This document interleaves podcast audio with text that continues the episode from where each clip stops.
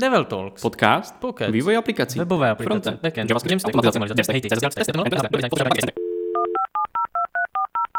Uvádí Martin Kolář. A David Černin.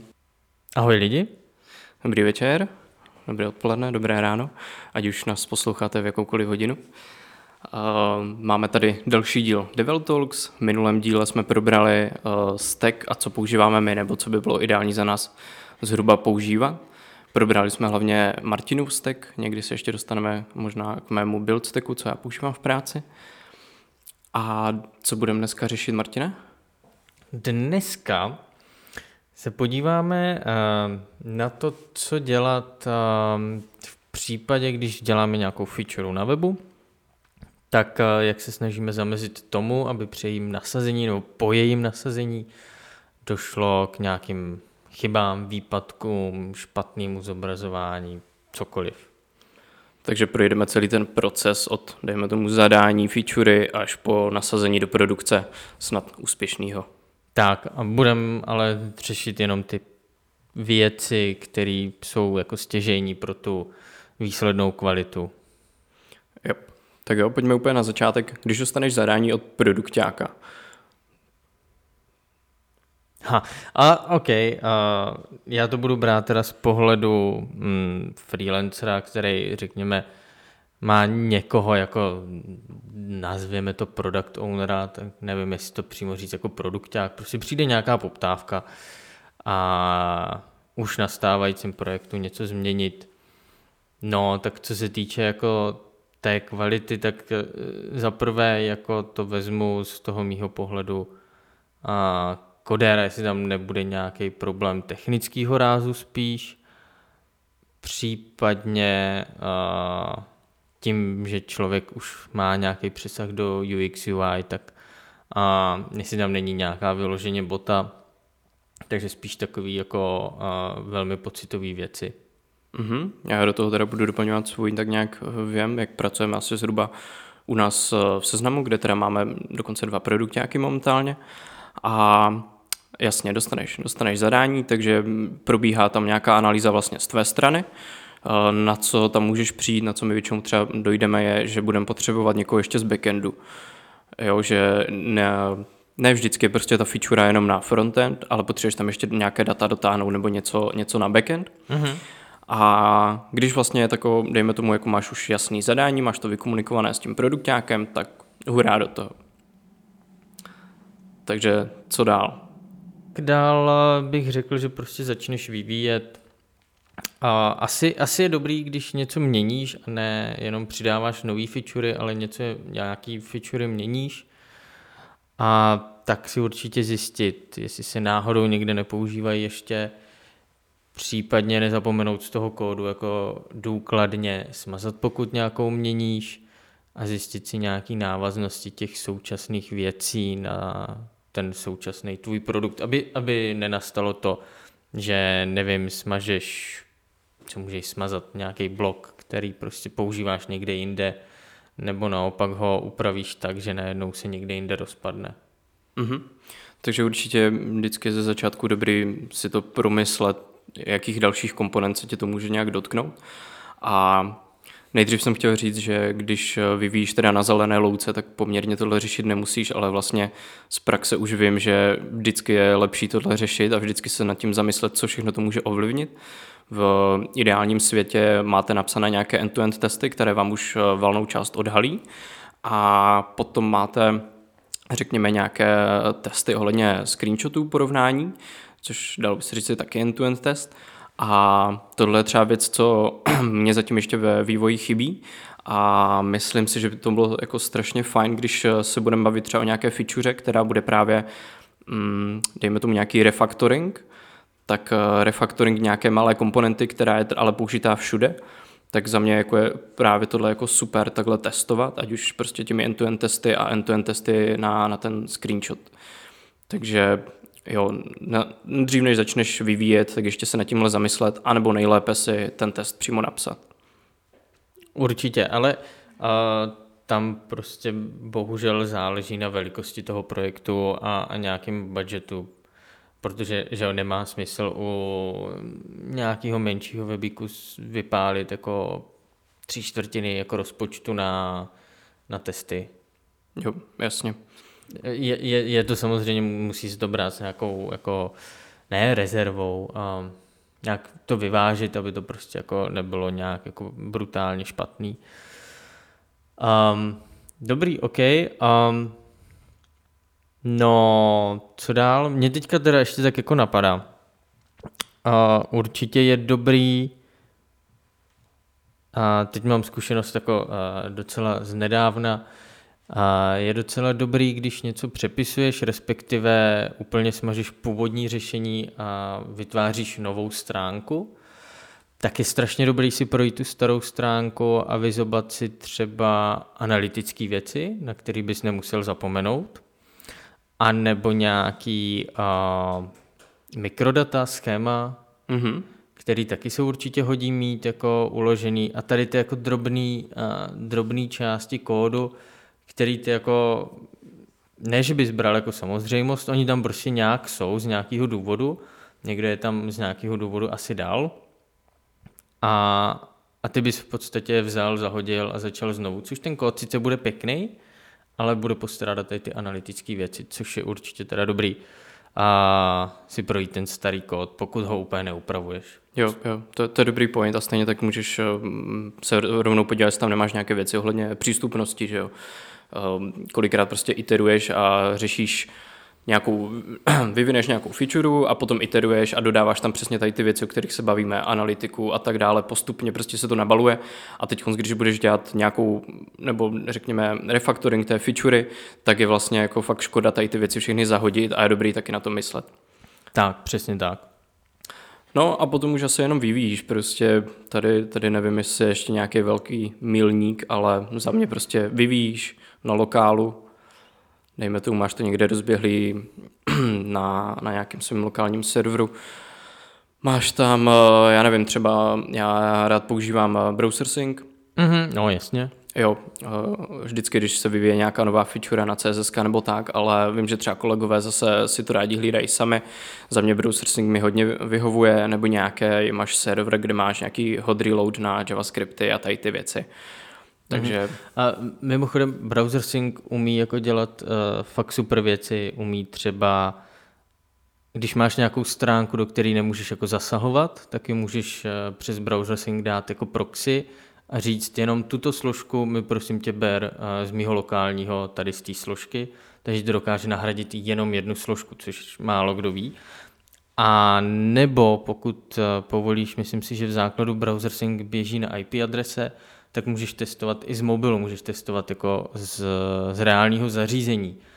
Což eh, nevím, jestli spousta lidí ví, ale je to strašně super, pokud máte mobil, počítač na stejný IPně, tak to takhle stačí jako přes IP adresu a v prohlížeči normálně v telefonu nastavit a prohlížíte reálnou verzi.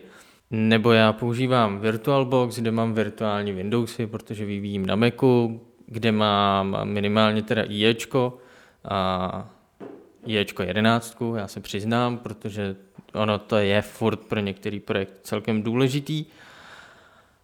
A to taky napojuju vlastně přes, přes browser sync, protože to mám vlastně přes IP adresu propojený vlastně zase s tím svým Macem, takže mě tam stačí napsat IP adresa a vidím tam ten výsledek, takže můžu reálně jako tvořit, nemusím testovat jako web v IEčku, zjistím, kde je možná chyba, teď musím projít celým procesem deploye a pak můžu říct, aha, ne, tak to jsem neopravil a znovu, takže jako browser sync je taková jako drobnůstka, člověk si myslí, že to je jenom na refreshování webu, ale podle mě je to celkem robustní nástroj, který má brutální potenciál a málo kdo to ví. Jo, souhlasím a určitě, když si budete sami spouštět browser sync čistě jako v konzoli, nebudete k tomu používat nějaký gulp nebo tak, a vygenerujete si ten konfigurák, tak jako projděte si to a je tam fakt jako hafo možností a dost pěkně se s tím dá pracovat. Určitě ta věc, kterou si zmínil, tak eh, když můžu, tak ji taky rád využívám, to, že si to můžu vlastně proxovat přes nějakou IPinu a mít to i na mobilu, to je fajn. U nás tohle úplně v práci tolik nejde, protože tam jsme z určitých stran nějak omezení, takže na mobilu a tak se na to úplně nedostanu. ale jinak v tomhle je to strašně super a jak jsi zmínil, já zase používám ty, co to desktop Parallels, Parallels desktop, jo, jo, jo, jo. Přesně. A tam mám teda taky IEčko, Edge a tak, takže tam si to taky zkouším, ale jako ruku na srdce to musí být jako větší, větší zásah a většinou vždycky až ke konci, než, než si řeknu, jako, že ta feature může jít dál, než budu řešit nějaké CIčko, tak to ještě už zkouším u sebe tady, tady na tom. Mm-hmm. Um, OK, tak hele, pojďme asi dál. Ve chvíli, kdy už to teda mám hotový, tak nějakou jako finální kontrolu před nějakým jako finálním release date, tak a, co udělat? Co udělat? Mně tady ještě asi chybí z mé strany, nebo takhle, já se tě se zeptám, máš nějaké procesy, nějaké CIčko, posíláš to ještě od toho Gitu dál někam? Řešíš tohle nějak? Hele, záleží projekt od projektu, klient od klienta někdy záleží na situaci, jako já jsem takový hodně, hodně univerzální, takže může být jako nějaký CIčko s nějakýma testama, a může to projít nějakým code review, nebo je to čistě v mé, jako v mých rukách, kdy já si řeknu, OK, tato verze opravdu ta správná a můžu jako nasadit. Takže já, já to mám takto, ale vy vzhledem k té velikosti toho produktu asi máte něco automatizovaného, že jo? Jo, jasně. Uh, my vlastně dřív, než ještě to pushneš, jakoukoliv feature, jakoukoliv část, tak se nám teď vlastně jak na backendu, tak na frontendu spouští určité skripty v rámci pre-commit hooku, takže dřív, než vy to pushnete, tak se spustí nějaký skript a ten, jestli vám projde, tak, tak se to celé pušne, což uh, my tam jako máme z pravidla věci typu S-Lint, Stylint, tady, tady ty věci kontroly, ať, ať tam prostě nepušnete nějaký kód, který by takhle neměl projít. A pak byste tam ještě mohli mít vlastně nějaké testování na lokálu, unit testy, end-to-end testy a tak. My tam třeba tady ty end-to-end testy a tak nemáme. Pro nás by to bylo docela zdržení, my to testujeme až potom už na nějakým endpointu, kdy to máme na, na tom devu. No OK, takže to jsme vyvinuli, teď to prošlo nějakým pre-commit hookem a máš to už někde vlastně na tom Gitu. Eh, když budeme řešit vlastně to CIčko, tak eh, my pracujeme vlastně přes eh, Docker image, takže nám se vybíldí Docker image, zase se tam spustí ty unit testy, stylint, slint a tak dále, protože pořád ten pre-commit hook svým způsobem můžeš obejít, jo? A co tam máme jako další věc, je vlastně, že si to už někde nasadíme. My máme vlastně testovací prostředí, takže my si tu feature nejdřív nasadíme, buď to na dev nebo na test, a, no a pak, eh, pak na, tom, na tom endpointu vlastně, kde je to nasazený, tak si to buď to můžeš samozřejmě ručně projít, checknout to, a potom oproti tomu můžeš pustit nějaké testy. My tady máme zase sadu end-to-end testů. Mm-hmm, mm-hmm.